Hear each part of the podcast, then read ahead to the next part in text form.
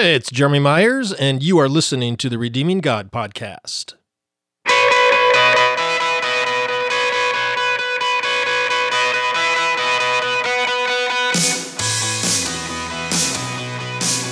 So, we're continuing our study of Ephesians chapter 2.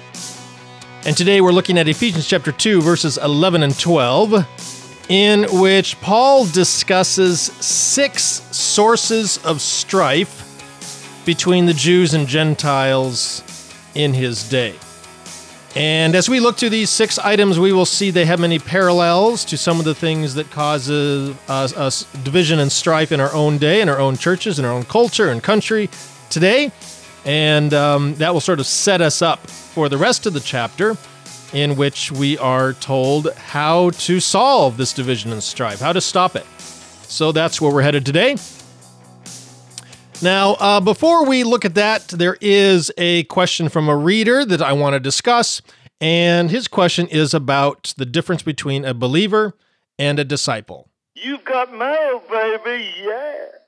So here's the question from the reader. He says, I have read over your page on the difference between a believer and a disciple more than once. And uh, by the way, if you want to read that, I've linked to that article in the notes section for this podcast at redeeminggod.com, Ephesians 2 11 and 12.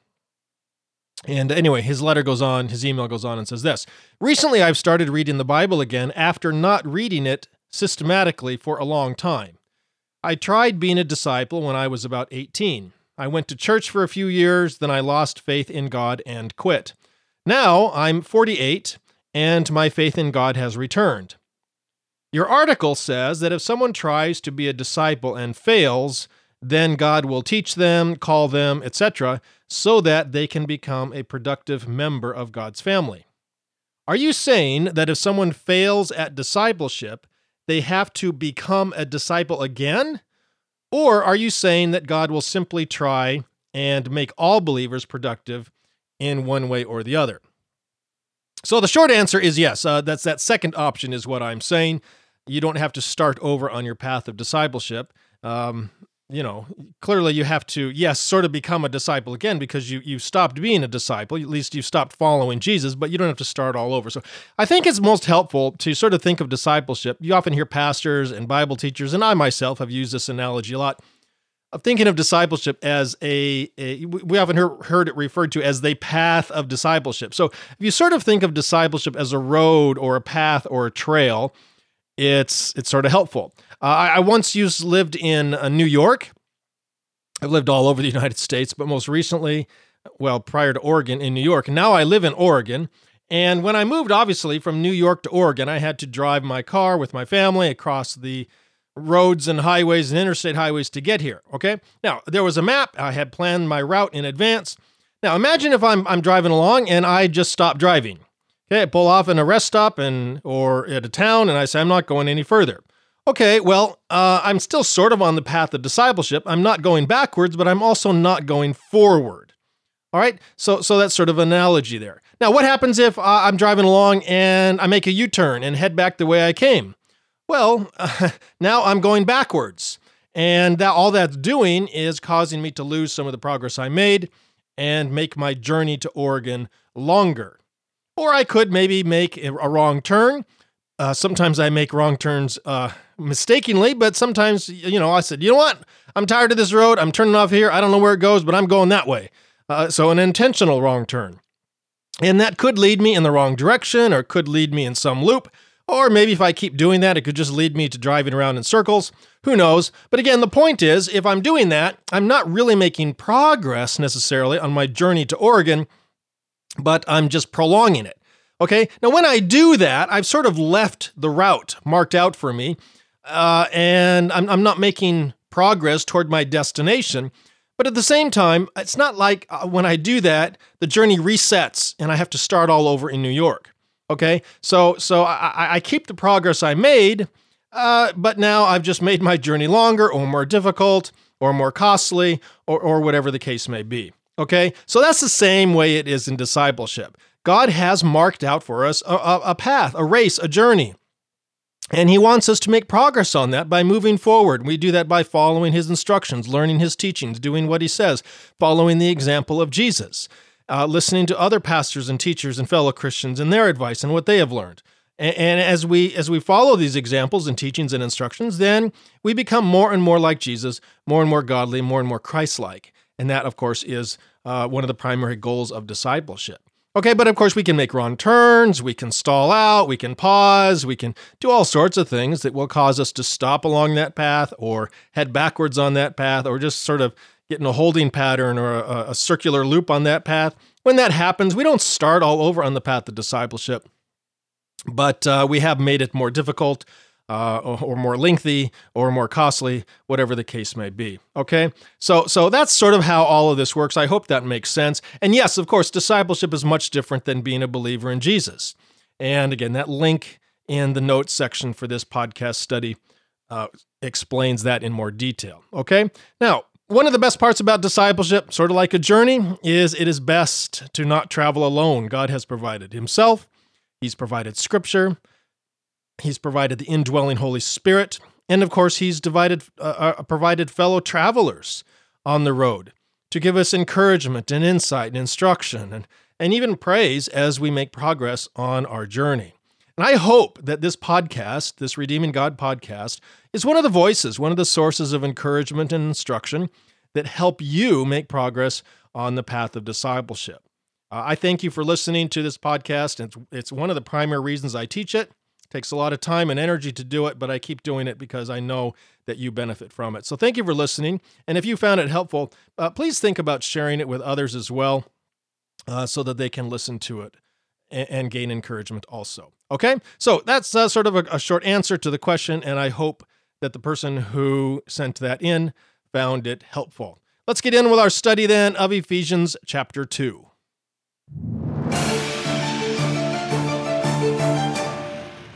So we're looking at Ephesians chapter 2, verses 11 and 12 today. And this uh, is about some of the divisions and strife that existed in Paul's day between the Jews and the Gentiles. Now, it's a normal part of human life and human nature and human culture to have divisions and strife. We all know that. Uh, in the New Testament times, one of the greatest barriers at the time was between slaves and free men uh, especially between slaves and their owners. They those who were free often looked down on slaves as being inferior, you know, slightly above animals. And vice versa, many slaves looked at their masters with contempt and resentment as well. I can't believe he treats me that way. Doesn't he know I'm a human too? Okay, and that's that's human nature to, to want freedom and equality. So, uh, one of the, the issues in the early church was getting Christian slave owners and Christian slaves to treat each other as spiritual equals. Paul talks about that. But it wasn't the only source of conflict. There was also conflict between men and women, between husbands and wives. In that day, at that time, husbands often treated their wives little better than they treated their slaves. When a wife became a Christian, uh, her entire life and outlook and value system changed and sometimes an unbelieving husband wouldn't like that, and so he would divorce her, okay? Because uh, she had made such a radical decision without his consent. And so there were issues that the church had to deal with there. And then, of course, there were racial and cultural differences and strife as well. Like the Greek people were so proud of their, they, they, they thought they were, they were racially superior to everybody else. Everybody else is a barbarian. And uh, so that's Paul talks about in Romans 1:14 a little bit in Colossians 3. And um, but but again, there's other divisions as well. Now, the main one that Paul is discussing here in Ephesians chapter 2 is the division that existed between Jews and Gentiles. And this is a division that had not existed from the very beginning but only sort of came into existence with Abraham's two sons, Ishmael and Isaac. Uh, prior to that, there, you know, everybody was one race in a sense. Now there was division and strife, obviously, uh, but this division between Jews and Gentiles, the sons of Isaac and the sons of Ishmael, uh, began with Abraham's two sons, and it has existed ever since for the last four thousand years. And that's why there's this continue to be this big struggle over in Middle East to this very day. All right, now you think about the division between the Jews and the Gentiles. And what sort of division was it? Well, uh, it, it, it's a racial division, right? Because we have the quote unquote race of the, the Jewish people and then everybody else. So there's race involved. But it's also a cultural division because of the different ideas and, and values and belief systems uh, of the various cultures. Uh, but beyond that, there was economic disparities, which which caused division. Um, religious disparities, religious divisions because of the different belief systems. And, you know, the, the Jews believed in one God and Gentiles had all these other gods they worshiped. And, and, and so there, there was those sorts of things. There was political divisions, right? Different views on how to run Israel or run the world and um, all sorts of things. Okay, so you sort of take the things that divide us today culture, race, religion, economy, politics, uh, even scientific views right now regarding COVID and vaccination status and things like that. Okay. Um, and, and you lump those all together, and that is the division and strife that existed between Jews and Gentiles in Paul's day. It was sort of the ultimate nexus or ultimate storm of division and strife. And so that's one of the things Paul seeks to address in Ephesians chapter 2, uh, especially verses 11 to 22. Now, uh, we, we, we've been working our way through Ephesians 2, and just by way of summary, you know, if you've ever heard sermons or Bible studies on Ephesians chapter 2, most Christians, especially Christian teachers and Bible study leaders and so on, tend to think that Ephesians chapter 2 verses 1 through 10 is all about, you know, how we're great sinners and so God sent Jesus so that we could have eternal life not by not by works, but by but by faith in Jesus. Okay, um, and that is a message of Ephesians chapter two, verses one through ten. But that is not the primary message, or even the main message of those opening verses of Ephesians chapter two. One of the reasons we know that is because Paul goes on in verses 11 through 22 that we're starting to look at today to apply what he has just taught in the first 10 verses of this chapter. Okay? And if the first 10 verses were all about how to have eternal life, then Paul would go on to talk about how to live in light of that eternal life or what that means for us after we die, or, you know, some of those related sort of concepts. But Paul doesn't do that. As we're going to start to see today, Paul turns to uh, problems that exist in our world today, and specifically this problem of division and strife that exists between various religions, cultures, societies, countries, and races. Okay? And, and, and, Paul is now going to show how everything he taught in verses 1 through 10, how that leads us as the church to live in unity with one another and show the world how to live in unity and peace as well. All right? And so, what that means is that verses 1 through 10 are not really about you were sinners, Jesus came, now you get eternal life, but rather you were sinners living in strife and division and hate and violence and accusation and blame and satanic scapegoating. That's verses 1 through 3. Okay, notice all this stuff that strife and division, this is the problem, right? Problem, verses 1 through 3. Division, strife, hatred, jealousy, discord, satanic accusation. Okay, dead in sin. That's how Paul phrases it there. There's the problem. The solution is God sent Jesus to show us a better way. And if we follow Jesus by faith in what he has shown us, then we can live in peace and unity. That's the solution application. Notice it's not about eternal life at all, but about how to solve the problem of division and strife and being and death and violence. Okay, so now we come to the application section in verses 11 through 22. And we're looking at verses 11 and 12 today. And here in these two verses, Paul lists six terms, uh, six phrases that describe this division and strife between Jews and Gentiles. Okay, so um, let's just sort of just uh, look at this real quick. Verses, uh, verse 11, Paul says, Therefore, remember that you, once Gentiles in the flesh, who are called uncircumcision by what is called the circumcision, made in the flesh by hands. Okay, so Paul sort of has this aside here where he says, look, this is between Jews and Gentiles, but sometimes you're referred to as uncircumcised and circumcised. Um, and he puts this little phrase in at the end, made in the hands by, or made in the flesh by hands. Okay, well, what is this about uncircumcision and circumcision? I'm not going to describe circumcision to you. You know what it is. But um, it's another way of, of talking about Jews, the circumcised, and Gentiles, the uncircumcised. And Paul's little jab there at the end is look, this was made in the made in the flesh by human hands. Uh, it's not really something God wanted. It's just Paul is just showing here that this is a human division, a human situation. Okay? And this is the first division here. They were Gentiles in the flesh. Uh, they were uncircumcised. Okay? And uh, this circumcision thing began all the way back with Abraham and uh, it's it's uh, an outward sign, sort of, of this this covenant that God made with the Jewish people, especially with Abraham and his offspring, his descendants. Okay, and, and then the Jews were proud of this outward sign of the covenant, and, and they despised anyone who didn't have this outward sign, who weren't who weren't circumcised. Uh, in fact, um, I, I, read one scholar who, here's a quote from him. He said, Jews said that Gentiles were created by God to be fuel for the fires of hell.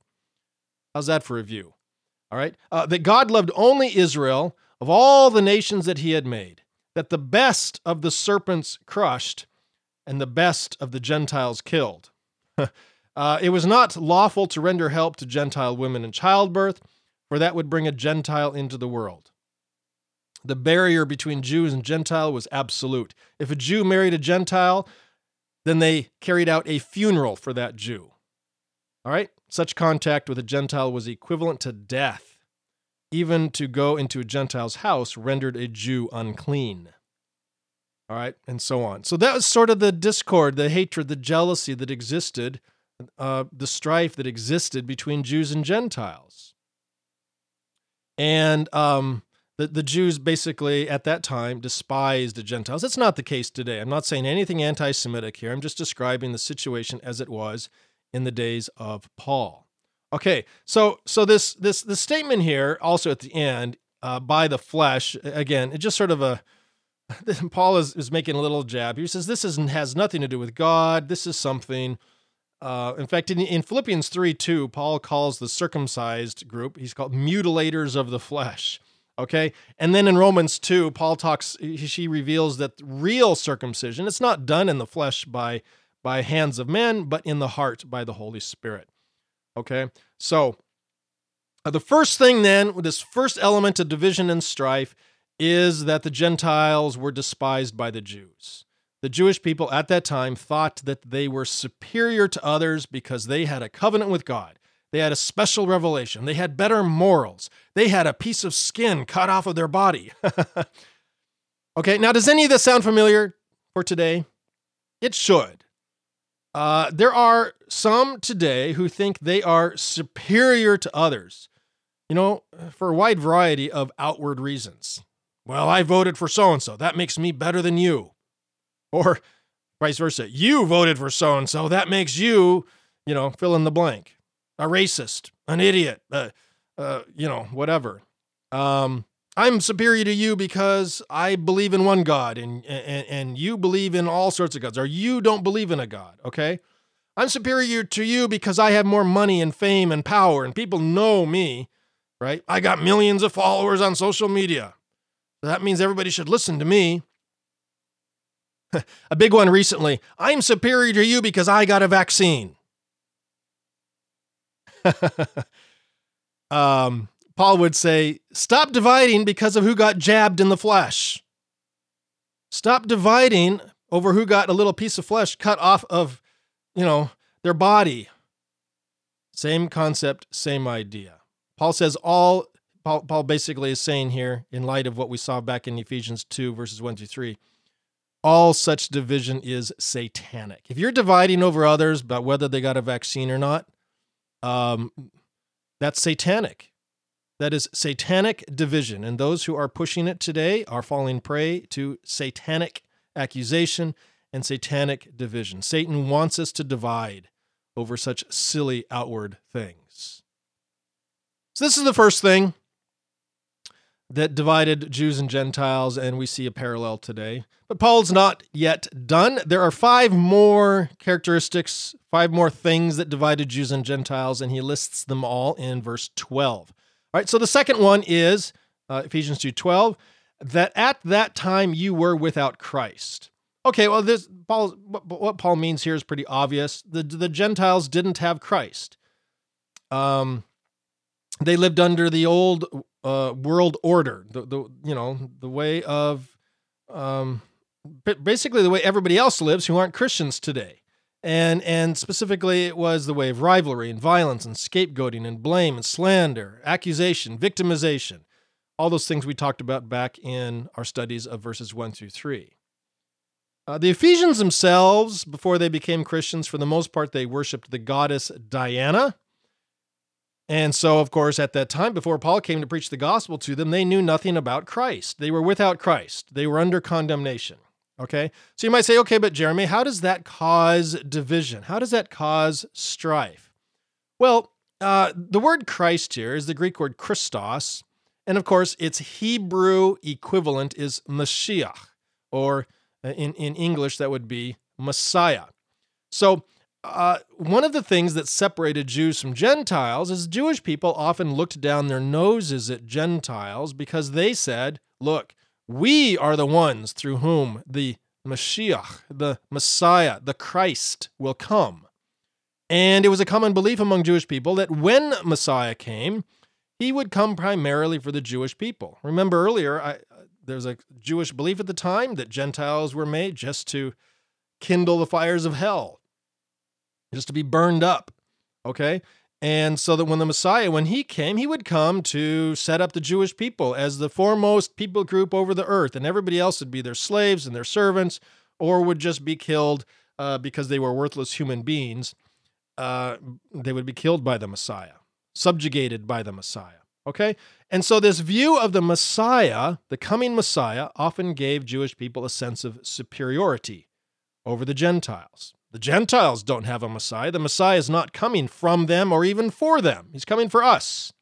Okay, and so this would be the second cause of division and strife because it caused this, this sense of us versus them. Okay, the Messiah caused this division. And uh, that's what that's what Paul's talking about here. Okay, the third source of division then is that the Gentiles were aliens from the commonwealth of Israel. All right, this is just another way of saying that the Gentiles were excluded from being part of God's people. Uh, they were not citizens of Israel. All right, uh, they were without citizenship in Israel, without citizenship in the, the family, the people of God. Okay, and so as a result of this, many Jewish people said, well, since they're not part of our people group, since they're not part of the family of God, the people of God, therefore God doesn't love them, God doesn't care for them.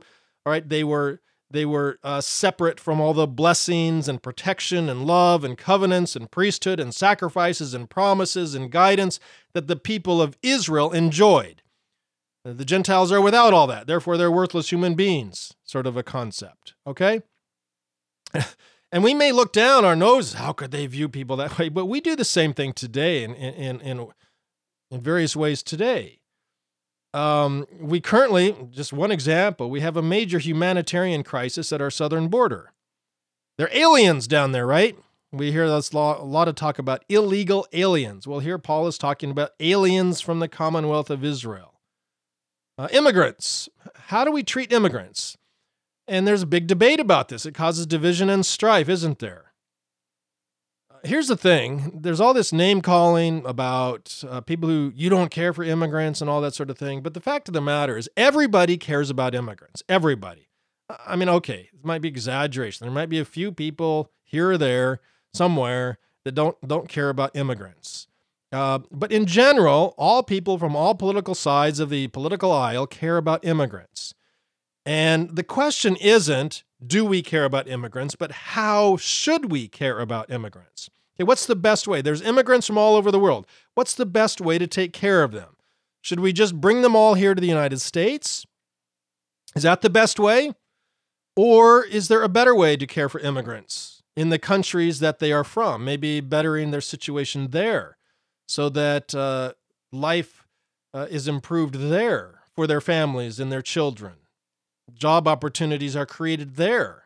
Maybe that's a better way. Living conditions in those countries are improved where they're from so that they can stay there in their home country and have good opportunities there. You know, people don't come to the United States just because it's the United States. They want to come here because of the opportunities and the freedoms that we have.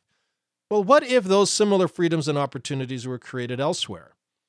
Uh, then people wouldn't necessarily want to come here because they would have those sorts of opportunities there. Maybe that's a better way to care for the immigrants. I personally think it is. Not opposed to immigration coming to the United States, but I often feel like this current situation with immigration and this humanitarian crisis at the southern border, it's a political tool right now. And uh, immigrants should not be used as political tools. All right. So anyway, uh, it's a citizenship issue. It's an uh, alien issue in a sense that Paul talks about here, and of course, it's incredibly divisive. The fourth item then from Ephesians 2:12 that causes division and strife is the Gentiles were strangers from the covenants of promise. All right, so obviously God had never made promises to the Gentile people. He'd not, not made any covenants with them.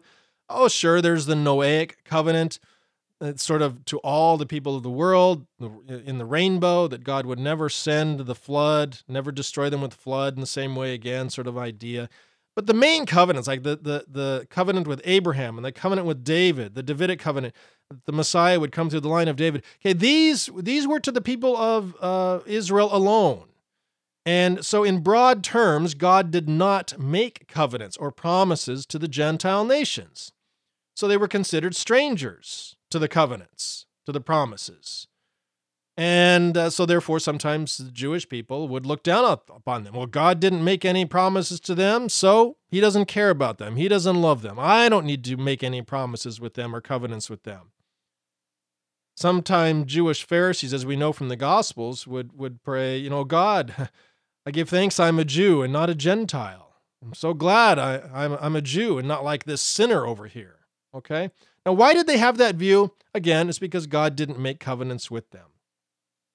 And sometimes we see this same view in various churches, in various groups today. Once had a conversation with a man a couple of years, uh, several years back now. Now, he was a Calvinist. If you don't know about Calvinism, I have several posts on my website about it. Just go to the main page, redeeminggod.com, scroll down a little bit, and there's a section there called The Words of God and the Words of Calvinism.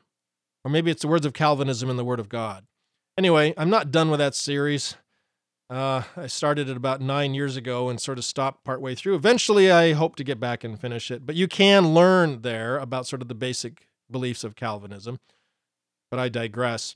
Um, uh, this this man I talked to, he had a very strong view about election and election primarily that uh, God calls those who are going to be His believers, His children, and because of this man's belief in divine sovereignty of God, that God is always getting his way, his will can never be thwarted, he basically had the view that he didn't need to share the gospel with unbelievers because God would call them.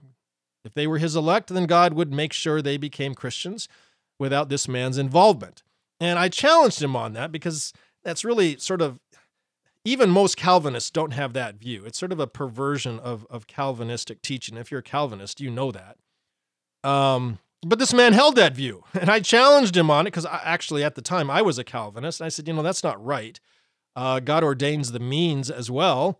Uh, and so God needs you. Anyway, he, he, his response shocked me. He said, I'm not going to cast pearls before swine. uh, okay, so he has this view that, that Gentiles are swine that non believers, uh, non Christians are swine. And he's not going to cast the pearls of the gospel before them that they might trample the, these teachings under their feet. That's, this was his idea. Okay, same concept, same idea that we sort of see here that Paul is talking about, that some religious people have about non God doesn't hasn't made promises to them, covenant with them, therefore God doesn't love them, therefore I am not going to love them. And it's all completely wrong. But you see, it causes division and strife. The fifth element, source of division and strife, then, according to Paul here, is that Gentiles are without hope. Okay, um, this is a bit of an exaggeration in the sense that, of course, Gentiles have hope. Everybody has hope. almost everybody uh, hopes for the future, hopes that they're going to get a better job or a raise, or their marriage is going to get better, their kids are going to turn out, they're going to get be- better from their sickness. Okay, so everybody have, has hope of some kind. So when Paul says here that they were without hope, um, he's not making a blanket universal statement that Gentiles had no hope whatsoever in anything at any time. Okay, uh, he, he's talking primarily about uh, the hope we have in Jesus Christ, the hope of the gospel, the hope of uh, God re- coming to restore and redeem and reconcile all things to Himself. It's true the Gentiles didn't, and most unbelievers, because they don't know about such things, uh, they don't have hope in that. Okay. So um, what happened though is when when when Gentiles don't have that hope, then the Jewish people look down upon them and think, oh well, they don't have any real prospects. They're not going anywhere. Their only hope is for their next meal or for their next party or for their next, you know, whatever, their next car, their next possession, their next vacation. They don't really have hope in anything worthwhile or valuable. Okay, and lots of Christians view non Christians the same way today. We, we often are guilty of viewing the hopes of the unbelieving world as empty and meaningless and pointless. Okay? All they want is their next meal and their next drink and their next vacation. That's not valuable, and we look down up, up on them for that, and it causes division and strife. Uh, finally, then, sixthly, it's sort of a summary of all the others, but basically, there at the end of verse 12, God or, or Paul says the Gentiles were without God in the world. Uh, the Greek word here for without God is atheos. It's where we get our word atheist. Okay? Um, now, the fact that they were atheos doesn't mean they didn't believe in in a god. It's just the opposite, in fact. They believed in many gods. Most Gentiles in Paul's day were polytheists. I'm sorry, uh, pantheists. Yeah, polytheists. They believed in many gods. And so uh, Paul is not saying they don't believe in any gods, they just didn't believe in the one true God. And Paul talked about this in his sermon at the Mars Hill in Athens. Remember that? He said he saw uh, all of these these uh, altars to gods, and one of them was altar to an unknown god, and he was here to tell them about that unknown god, so on. Okay, so Paul wasn't wasn't saying that they they didn't believe in any gods, but they didn't know the one true God, and this was a source of contention between Jews and Gentiles. Jews looked down upon Gentiles for not worshiping the one true God. You don't worship the true God. You worship a bunch of false gods, man-made gods, made you know idols made by human hands. Okay, and it was a source of contention. And we have a similar contention that often uh, rears its ugly head today between religious groups. You know, we condemn other religious groups for worshiping false gods, and of course, they do the same to us, and it causes division and strife. Okay, so those are the six things Paul lists here, and he hasn't listed any, he hasn't offered any solutions yet, but that will come in verse 13 and following, which we'll pick up next time. Okay, and, and the, the thing is here is Paul is reminding the Ephesian Christians about this. Why? Why would Paul go to such great detail here to remind the Ephesian Christians of the negative ways that they used to be treated by their Jewish brethren? I believe that Paul was writing these things to the Ephesian Christians, you know, telling them, remember how you used to be treated because it's likely that the Ephesian Christians were starting to look down their theological noses at their non Christian friends and neighbors with scorn and derision. You know, they were starting to feel superior to others, to feel smarter, to feel maybe like God loved them more than anyone else. And Paul is coming along and saying, hey, remember how it felt when the Jewish people looked down their noses at you, make sure, uh, uh it seems like you are starting to view non Christians the same way that you used to be viewed. This is a great problem in religious circles. We didn't like the way Christians used to treat us and view us and act toward us, and then we become Christians and we start to view other people, treat other people the same way. Okay, and it's a, it's a good reminder here. And this is what Paul is reminding the Ephesian Christians about and reminding us as well about 2,000 years later. Don't forget your past. Now, if you didn't grow up in the church, then you might have the experience of feeling judged, ridiculed, shamed, or maybe even hated by certain groups of Christians. Certainly not loved by Christians. Okay, and maybe you have that experience. Maybe not, and if not, that's great, but maybe you do. Uh, and it's a sad reality, sad fact, that some Christians do look down upon non Christians, condemn them, and accuse them, and criticize them. And all of that is satanic behavior. And so Paul is calling them away from that. He didn't, he's saying, You didn't like it when it was directed your way, so make sure you don't do that to other people. Do you remember what it felt like? Make sure you don't treat other people that way. We're called to be part of the family of God for a reason, not to be a curse to other people, but to be a blessing to them. And that's what Paul is calling the Ephesian Christians to do to remember the way they used to be treated and make sure they don't treat other people the same way. All right? Uh, there's an old hymn that used to be sung years and years ago by certain churches around the country. Um, I'm not sure how common it was, but I did find this in some hymn book a while back, and I don't know the tune, but here's how the words go we are the Lord's elected few. Let all the rest be damned. There's room enough in hell for you. We won't have heaven crammed. wow. Okay. There's the view, the perspective, the mindset that Paul is saying that we should not, not have. Okay? that that reveals this this religious mindset that Paul is calling us away from. It's horrifying to view non-Christians that way. And yet we know we're guilty of it sometimes ourselves. We know other Christians sometimes view non-Christians that way. It was happening in the days of Paul with the Ephesian Christians and Paul was saying, "Stop it. Don't do that anymore." Okay? And I hope that none of us, you listening, that me, feel this way about non Christians. We sometimes fall prey to it, but I, I want to uh, hope, hopefully, you and I can start protecting ourselves, warding ourselves from feeling that way, thinking about that way, viewing our non Christian neighbors and friends and coworkers that way. We're supposed to love them. We're supposed to be concerned about them. We're supposed to share the love of Christ with them, whether they become Christians or not. It's our duty, it's our responsibility to be a blessing rather than a curse to them. Okay? And so, one of the ways to do that is remember what it was like when we were treated with derision and scorn. Make sure we do not treat other people the same way. Now, it's a little difficult to do, but Paul is going to go on in verse 13 through 22 to show us how to do that, okay? He's going to apply what we just learned from Jesus in verses 4 through 10 to show us how we can live in this world with unity and love rather than with hate, division, and strife. And that is where we're going to pick up next week when we study Ephesians chapter 2 verse 13. We'll pick up then. Thanks for listening today. We'll see you next time.